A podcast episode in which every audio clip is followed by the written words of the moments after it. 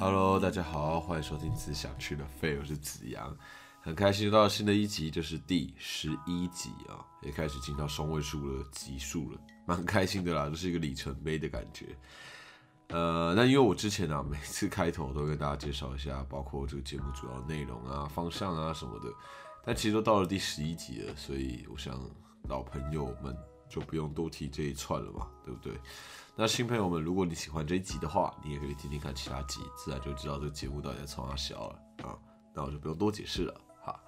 好，那我们今天就直接破题吧。今天要跟大家聊聊的是最近的院线片，好莱坞的最新电影《回路追杀令》，英文叫做《Boss Level》。那 还没看过这部片的，其实也不用紧张，我等等多多少少会提到这部片它的内容啊。那所以你也不至于会听不懂我在讲什么。但重点是啊，我真的觉得。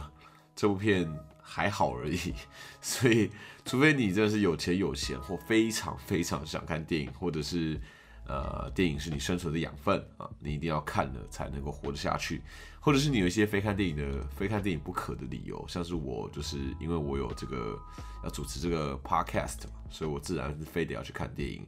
那如果你就是非得要看电影，那或许你也可以去看一看。或者是你很喜欢各种类型电影，都喜欢各种乱看，跟我一样，那我觉得那你就可以去看啊。但除此之外啊，我个人是真的觉得这部片就是蛮不用特别跑去电影院去看这部电影的。这部算是一个娱乐效果不错，但我觉得只称得上还行的电影。哇，这有点毒舌。从来好像很久没有认真批评一部电影，但我觉得也不至于到批评啊，就跟大家分享一下我看完这部片的感觉。其实有好有坏，我觉得每部电影导演一定没有一个人会想要一开始拍片就想要拍烂片嘛，我决定要拍一部很难看的片给大家看，一定不会有这种导演。所以我相信他一定有很多很不错的地方，但也有很多可能做起来没有那么足够的地方。那或许我们也可以来讨论看看。那简单来说啊，这部片就算是一部爽片啦。其实爽片说得上是爽片，就只是 OK 爽，但没有到非常爽的那一种。晚点再跟你们讲到底为什么。所以，假如你想要不带脑的被娱乐，或者是不带太多的期待的话，我觉得或许这一部片算是蛮恰如其分的，它可以娱乐你个一两个小时，应该不成问题。但要说推荐嘛，我自己是蛮持保留的态度啦。既然没有那么推，我们为什么聊这一部电影呢？啊，其实这部电影啊，当然可以聊。其实这部借着这部电影，我可以聊到很多很多蛮有趣的东西，跟大家分享。那而且让大家如果没有多看这部电影，就有机会获得一些东西。我觉得我自己也算是某种程度上的功德圆满了。那回到这一部《回路追杀令》，其实这部片的。打广告的时候，我就非常非常期待了。预告的时候啊，这部片的节奏非常简洁利落，莫名有一种热血沸腾的感觉。因为题材看起来虽然不是很新鲜的 idea，但却是我非常感兴趣的这种时间不断重复的题材。这种作品啊，其实并不少，还蛮多的。更重要的是啊，这主题如果处理的够好的话，其实可以非常精彩的。这一部分我晚点会跟大家聊一聊。总而言之呢，这一部《回路追杀令》整体的风格其实蛮吸引我的，包括这种电玩、电动的风格，看起来也非常有趣。而且它电动是那种 old school 的那种电动，其实电影里面有不断提到，他们许多部分在致敬八零年代的电动游戏，甚至还强调八 bit 的游戏。那八 bit 的质感现在看起来可能解析度就没有比较差一点，或者说是色彩没有那么丰沛嘛。但八 bit 电动或影像其实也是称霸了好一阵子，我们也是这样长大的。我小时候也是玩这种电动长大的。那很多划时代的游戏啊，也都是那时候出现的，像是什么马里奥啊、快打旋风啊、魂斗罗啊，或是洛克人啊，其实都是非常非常经典的游戏电影这些游戏嘛，对不对？我相信。各位一定有玩过，我自己是几这几个都玩过了，相信你们也不可能说每一个都没玩过，应该多多少少都知道。那这部片呢，在片头、片尾名单的时候，或者是画面上出现的各种字的时候，也都用了这个八 bit 游戏选单的感觉。刚开始就有种树立的电玩的的风格。那电影中其实包含电玩感的电影，这种电影其实并不少嘛。我个人认为啊，把这个电玩感做到最极致的电影，大概就是一级玩家了吧，《Ready Player One》。对吧？那虽然一级玩家其实感觉又更宏观一点，它不只是电玩游戏，它除了电玩以外，各种娱乐好像都囊括在里面，包括电影啊、影集啊、游戏啊、漫画啊，或者卡通啊，各式各样八零九零年代的这个娱乐元素都运用的非常精彩。我个人非常喜欢一级玩家，找机会我再跟大家细聊一下一级玩家。毕竟 Steven Spielberg 的电影真的是太多太多，都蛮值得大聊特聊了嘛。所以我今天就稍微提到一下，而且 Netflix 上好像也有一级玩家，大家没事也可以找来看一看。我自己是已经看过好几次一级玩家了，真的是很棒。现在电视台、电影台有时候也会播。那回到回路追杀令，但是如果有打电玩的话，应该非常清楚，很多游戏都会有一些这个存档点，对吧？可能你过关到某个时候，游戏就自动储存，或是你关卡当中。要找到某一个点，然后找到一个游戏的人物对话的话，那就是一个储存点。有些游戏都这样。那一旦储存点储存了你游戏的进度之后，在接下来这个游戏当中，你如果死掉了，如果被打死了，或者是怎样死掉，你的角色就会自动回到最后一次储存储存点的地方。那如此一来，就不用从头再打一次，那省了很多时间和心力嘛。那这一部回路追杀令啊，感觉就很像主角被困在某一个储存点，他不断重复同一天，不管怎么死，死几次都没有差，他就是会在某一天的某一个点醒来，然后不断永无止境，直到他像游戏一样破关之类的。那电影中的主角他的破关，可能就是找到他为什么被困在这一天吧，并且找到可以改变这样的方式。这样，那这部片呢叫做 Boss Level。那英文叫 Boss Level，字面上翻译就叫做魔王等级、大魔王等级。那应该就可以理解这一关其实应该不太好破，对吧？这是一个魔王等级的一关，如果没有破的话，你可能永远都被困在这一个记忆点了。那细聊这部电影相关的东西之前呢，我来跟各位介绍一下这部《回路追杀令》它的大致内容，大家就可以听听看。那稍微了解一下故事，然后如果没看过的，或许可以听听看故事，然后我不会到太暴雷，你或许可以稍微了解一下到底发生了什么事，或许你可以考虑看看要不要去电影院看。那如果已经看过的，我们就当做一个回味吧。故事的开始呢，电影就直接破题啊，就像我这一集一样，直接破题啊。男主角 Roy 就以一个口白搭配画面的方式，他节奏非常紧凑的告诉大家，他完全被困在这一天了。那他已经在这一天已经死了上百次，但无论如何啊，当他醒来的时候，他又回到这一天的早晨，他起床的那个时候。那若雨醒来之后，等待他的就会是一连串无止境的追杀，他甚至不知道这些追杀他的人是谁，他也不知道他们到底为什么要追杀他。加上一次都有好几个杀手要来杀他，所以不管他怎么逃啊，怎么想尽办法，就是在这一天就是会死掉，各种办法死掉。即便他是一个受过特种部队专业训练的一个特种部队的一个兵啊，一个士兵，一个 soldier，Roy 还是真的逃不过最终死掉的命运。有些时候是被杀手杀死的，有些时候是被炸死的，有些时候逃跑过程当中发生意外死掉，那有些时候是自己选择去死掉。总之，Roy 就像被诅咒一样，他逃离不了这一天。那每天醒来又是一模一样，千变一律。这个千篇一律真的是比我们的生活的千篇一律还要千篇一律的生活。对，那电影的开头啊，若已经对于一切感到非常倦怠，太多的事情他想不透了嘛。究竟他为什么一直重复这一天？然后这些人究竟是谁？他们又为什么要一直这样追杀他？然后他又到底该怎么样改变这一切？他根本就没有头绪。那死了一百四十几次之后，他开始回想，回想在这一切发生之前的前一天发生了什么事。那前一天呢，他跟他的妻子 Jemma 见面。Jemma 是一个博士，他是一个秘密机构里面从事研究相关的工作。那工作的内容呢，在研究的东西呢，跟奥西里斯的这个卷轴有关。就游戏游戏王当中不是有一个欧西里斯的天空龙吗？就是同一个欧西里斯，欧西里斯。对。那在这边呢，是一个欧西里斯的卷轴，但是 Roy 也不清楚这到底是什么东西。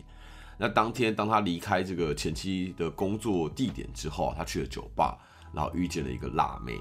这个辣妹呢，从言语当中透露她是一个牙医。那整个过程当中，他对 Roy 非常主动。那完全，他他这个牙医觉得自己被 Roy 迷倒了。那 Roy 也觉得，嗯，这牙医蛮不错的。总之，他们两个就共度了一夜春宵。之后，Roy 醒来就不断在重复这一天了。所以他开始对于这个前一天的记忆当中。的一些线索，他开始抽丝剥茧，渐渐的，若雨似乎开始找到一些关联，这一切发生的关联究竟是什么？那以上就是大致的内容，呃，非常大概啊，也没有暴雷到什么东西，大家可以稍微了解一下这个整个故事前面的设定，大概这样。那接下来呢，我们就来进一步聊一聊这部电影。首先呢，这种时间不断重复，或者是不断重复同一天被困在。同一天，然后时间无法前进的这种题材、这种电影、这种作品、这种戏剧，真的是不少。那我第一拍想到的就是由 Tom Cruise 主演的《明日边界》啊，不知道大家有没有看过？那《明日边界》呢，刚好就是这一部《回路追杀令》在海报上蛮重要的一个宣传词。宣传是说啊，这部《回路追杀令》是《明日边界》加上追杀比尔。那我自己是觉得这个说法害我有点太期待了，因为《明日边界》我也很喜欢，追杀比我很喜欢，两个加起来真的太酷了吧？但我想对于广告。打广告的这个台湾的这个片商来说，应该就是希望可以借由两部大家比较熟悉的电影，来可能更熟悉这一部电影，比较有一个预期的心态吧。但我觉得这个预期心态害我预期的太高了。但总之呢，说到《明日边界》，我倒觉得这一部《明日边界》蛮值得一看的。它是一部二零一四年的电影，那它也是一部科幻动作电影，跟这一部《回路追杀令》的定位算是蛮像的。那《明日边界》呢？它是改编自日本的一部轻小说，它的名字叫做《All You Need Is Kill》。所以从名字听得出来，它应该就是打打杀杀吧。事实上也是，《明日追杀令》这部，哎，不是《明回路》，《明日边界》回路追杀令，我要讲什么？但《明日边界》这部电影呢，Tom Cruise 就是一个，也是一个士兵，然后他被派到战场上去杀一个是外星生物嘛，一个叫拟态的生物。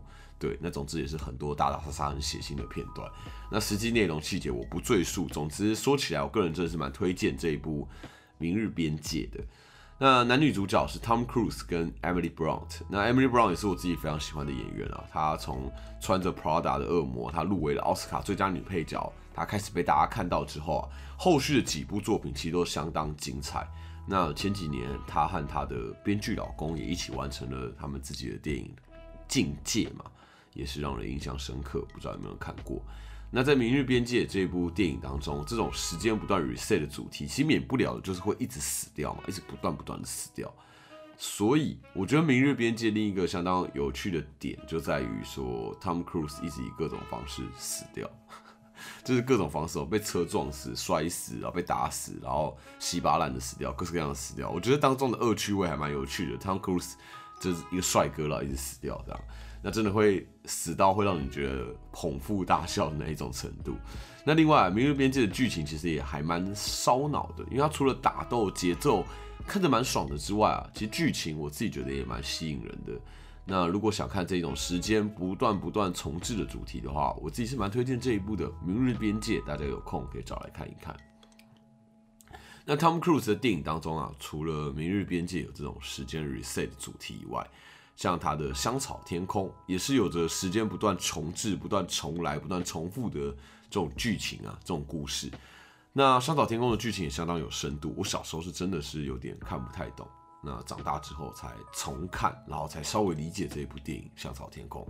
这部电影我也觉得非常精彩，我找机会应该会做一集认真的聊一聊《香草天空》，毕竟这也是我非常喜欢的电影。我想我们这边就先带过吧。那最后再提一部我自己觉得也蛮重要的作品。这一部是我个人非常想提的，是一部也是一样不断重复同一天的作品。呃，这种类型，这种时间不断 reset 的类型，这一部电影算是鼻祖。这部电影就是一九九三年的爱情喜剧，中文的片名叫做《今天暂时停止》，那英文的片名呢叫做《Groundhog Day》。Groundhog Day 是什么呢？Groundhog 就是好像是土拨鼠吧，所以 Groundhog Day 就是土拨鼠日。那这部片我先不讲剧情，跟你们讲看这部片有多经典啊！维基里面，维基百科里面就提到这部今天暂时停止 Groundhog Day，他说是二十世纪九零年代的电影杰作，在史上所有喜剧片中名列前茅。影片对流行文化影响很大，那 Groundhog Day 成为英语典故，意指一再发生且令人厌烦的单调情境。许多学者从佛教、基督教及犹太教的角度分析这一部片，声称剧情蕴藏深层哲学意味。还有学者指出啊，《Groundhog Day》促使主流社会认可包含奇幻元素的喜剧片。二零零六年，本片因文化、历史和美学领域的显著成就，入选美国国会图书馆国家影片登记表。哇，听起来这部片应该是一个蛮划时代的一个巨作啊。Groundhog Day 看起来对于后世很多作品影响都蛮深远的。那电有一部有一个有一本电影的参考丛书叫《死前必看的一千零一部电影》，对，那里面也有提到说《Groundhog Day》这部这部电影是天才般的喜剧片，或许是二十世纪九零年代最优异的喜剧片，剧情别出心裁，而且又因完全没有解释而更上一层楼。《Groundhog Day》融合了高明巧妙和捧腹笑料于一体，喜剧难得如此完美。评价真是相当相当的高，对吧？那这部电影啊，其实网络上也都找得到。那这部电影后来在百老汇有被改编，然后被搬演。我自己个人啊，在纽约看的人生第一出百老汇的戏，就是《Groundhog Day》的音乐剧。哦，我那时候第一次在这个百老汇，在百老汇里面看百老汇的戏。哇，因为我是剧场人嘛，那时候第一次开百老汇，在百老汇看戏的时候，我真是抱着朝圣的心态，有一种到了一个圣地，然后看了一个很重要的一个仪式，一出戏这样子。那我那时候真是看着看着，觉得哇，戏好好看，然后忍不住就 就流眼泪了。而且这个流眼泪不是因为剧情感人的哭哦，而是整出戏啊，整个整整个 musical 它的配置啊、安排啊，这让我有一种哇。世界上最顶尖、最顶尖的剧场演出，真的好美、好精彩、好好淋漓尽致啊！这种这种悸动的感觉。那《Groundhog Day》它的剧情大概就是有一个很很愤世嫉俗的一个记者，他会派到了一个小镇，那访问小镇的居民，他们一年一度的土拨鼠日。那传说中土拨鼠日会很幸运、很特别啊，或者很怎么样之类的。但这个记者真的受够了，他每年都跑大老远的，要跑到这个城镇去访问、去参加这个无聊到不行的节日——土拨鼠日。但就在他不断这个抱怨之余啊，殊不知他却不断的被困在这一天，每一天要重新再过上一次的土拨鼠土拨鼠日。然后他在这个不断不断重复的这一天当中，他渐渐领悟到一些道理。哦，整部片是这样的一个可爱的故事，轻松的爱情小品。那不断重复同一天这种题材的鼻祖作品《Groundhog Day》，我在这边推荐给大家。网络上很多呃线上看也都可以看得到。我前两天还有特别把它找来看啊，特别找了一下这部一九九三年的电影，推荐给大家。那回到《回路追杀令》啊，呃，虽然宣传词带到追杀比尔，但我个人觉得真的是严重了。毕竟追杀比尔是这个导演是昆汀塔伦提诺啊，昆汀塔伦提诺的电影真的风格非常鲜明啊。而回路追杀令这部电影硬要说相关，我觉得可能就是一些刀剑啊，一些东方元素好像有一点相关。甚至刀剑在回路追杀令里面这部电影里面的台词也明确的区分了，他们的剑是中国的剑，不是日本的。那台词里面也不断提到有一个杀手叫做观音嘛。观音这是一个比较偏中国的一个元素。那杨紫琼饰演的这个刀剑大师，也跟日本的剑道比较无关。那当然这部分比较不是电影的问题，我觉得宣传上的宣传词的选择，所以没什么好怪罪这部电影。这部电影也没什么做错。那这部电影值得讨论的许多部分，我觉得与其不要说是批评，不如说是我觉得可以边看然后就一直想说哪里可以更好的地方，我觉得可以跟大家分享一下。第一就是啊，男主角 Roy 他会以旁白的方式和观众介绍他遇到的状况或他的想法啊，等等等等。其实这样打破第四面墙的方式啊，甚至和观众对话的方式，当然可以拉近角色和观众的距离嘛。但这部片它有一种类动漫的质感，加上这样子和观众对话的感觉，再加上它快节奏、打打杀杀，甚至很血腥的场景，很难不让人联想到死侍，对吧？但是死侍因为属于漫威的故事线之一啊，它本身的故事厚度，就因为与其他漫威电影本来就有所连接，所以厚度自然不在话下。那回路追杀令与死侍一相比之下，故事好像就会显得比较单薄一点，很容易会让人觉得哇，只是一个没有超越死侍，但整个样态蛮像死侍的电影。对，那如何在这个类型的手法上找到一个自己的特色，我觉得或许还蛮值得思考的。要怎么样超越死侍，或是我不要说超越死侍，跟他并驾齐驱，或者是可以在与死侍差不多的风格当中找到一个自己的调性，或许这算是一个蛮值得、蛮值得考虑的部分。那如果编导听得到的话，编导可以听听看，但我想编导应该是听不到了。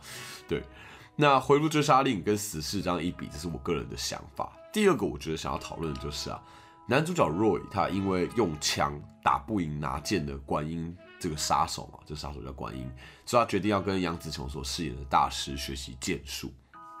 那 Roy 因为他可以无限复活，是自然有无限的时间可以学习。这个部分啊，《明日边界》里面也有类似的剧情，那也蛮有趣的。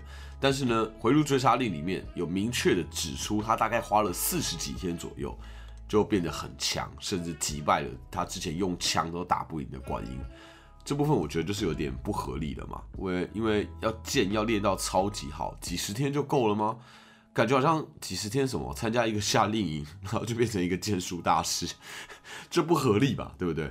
感觉编导对于这部分的细节想的有点太容易了。那前面塑造刀剑那种难以动摇的形象，甚至比枪都还要厉害，没想到最后却一瞬间就可以练起来。这部分我就是真的是忍不住出戏了一下。好，那大家如果觉得就是我这样子有点太鸡蛋里挑骨头的话，我觉得这部片有一个另外一个大问题，也是由上面带下来的，那就是打斗戏。我觉得打斗戏它都有点不够讲究，感觉很多打斗都可以有更多的，也许一来一往，或是有来有往，或许就不会每一次打斗都一打瞬间就会有结果，那整体感受起来或许会更爽。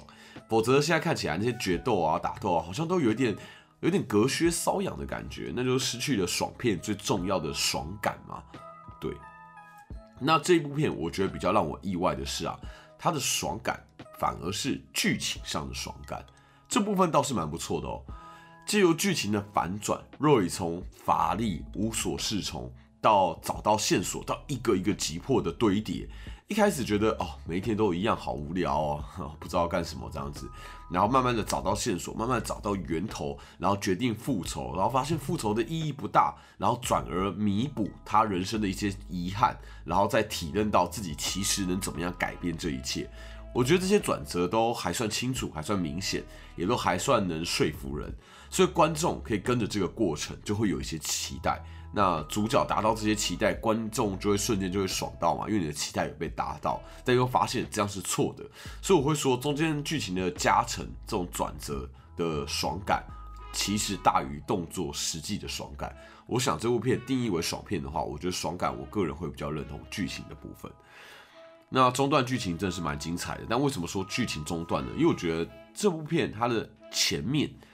有太多琐碎资讯的对话，反而显得有点冗长，而最后的结尾，我个人是没有那么满意。我觉得这部分它算应该算是个烂尾，除非它还有下一集啦。如果它有下一集的话，我觉得或许可以接受。那否则的话，它一个没有给予答案的结尾，其实并不一定会有开放式结局的感觉，因为我不会去特别去想它的结局可能是什么，反而会觉得有点莫名其妙。我觉得没有答案，没有得到答案这种感觉真的很不爽哎。就你说这是一个爽片，但我最后觉得。干，真蛮不爽的，是三小。但是这部片其实也有许多我觉得不错的地方啊。故事的中后段，我自己觉得很棒的地方是，Roy 体认到自己好像花太少时间与自己儿子相处，所以放下一切计划，放下各种情绪，反而把每一次的重生都用在和儿子游戏上，然后打游戏的机台啊，不断重生，然后可以游戏变得很强，就只为了跟儿子一起玩。那之前他相较之前他因为不断重复逃命而感到很疲倦，但现在他为了陪伴他的儿子，他不断的重复好像也乐此不疲，甚至和从儿子的对话中，他才真的找到发现可以解开一切的一个关键。我觉得这种打打杀杀的电影啊，突然可以冷不防的打到亲情，而且可以被打到，让这部片更有温度，这是这部片的最后我觉得一个蛮重要的一个亮点。那除此之外，如果女生想要看好身材的话，这部片的男主角 Frank Grillo，他的身材真的是超好的，真的是肌肉练得非常清楚，完全精实到一个不行啊。呃，我先说，我也没有到非常了解他，但他就是一个熟面孔了嘛。他演过的电影真的多到爆，多到不胜枚举。很常在电影中看到他扮演反派，但这一部《回路追杀令》应该是。应该算是他少数在电影当中饰演正派的角色，对。但也因为他始终都是硬汉的形象，所以在最后他与前妻和儿子的戏当中出现转变，出现铁汉柔情，这部分是蛮加分的。硬汉的感情戏本身，我觉得就蛮蛮加分的，所以这部分也会让人稍稍有这种被融化的感觉。总之啊，这部原本是一个我相当期待的一部电影，那看了之后有一点稍稍失望，但可能我自己期望太高的关系啊。其实退一步想啊，这也是一部娱乐性蛮十足的电影嘛。如果你二二八年假没事有闲的话，有钱有闲就可以看看这部电影。但如果你只有闲就没有钱的话，或许你可以网络上找找《明日边界》啊、《香草天空》啊、《Groundhog Day》啊。今天暂时停止追杀比尔这几部片，我都觉得蛮值得一看的。但如果你有钱有闲，那或许而且不要抱太高的期待，这部电影算是蛮有趣的。回路追杀令了，那以上就是我本周的 podcast 内容。如果大家喜欢，可以去听一听其他集的，像是同学麦纳斯孤味，最近在 Netflix 上都上了嘛。如果去年你没有在电影院看过，或许你可以在 Netflix 上看一看，然后看完就可以听我聊聊这个同学麦纳斯跟孤味。或许一件很不错的事情哦啊！感谢各位这礼拜的收听，我是只想去的费，我是子阳，我们下礼拜见吧，拜拜。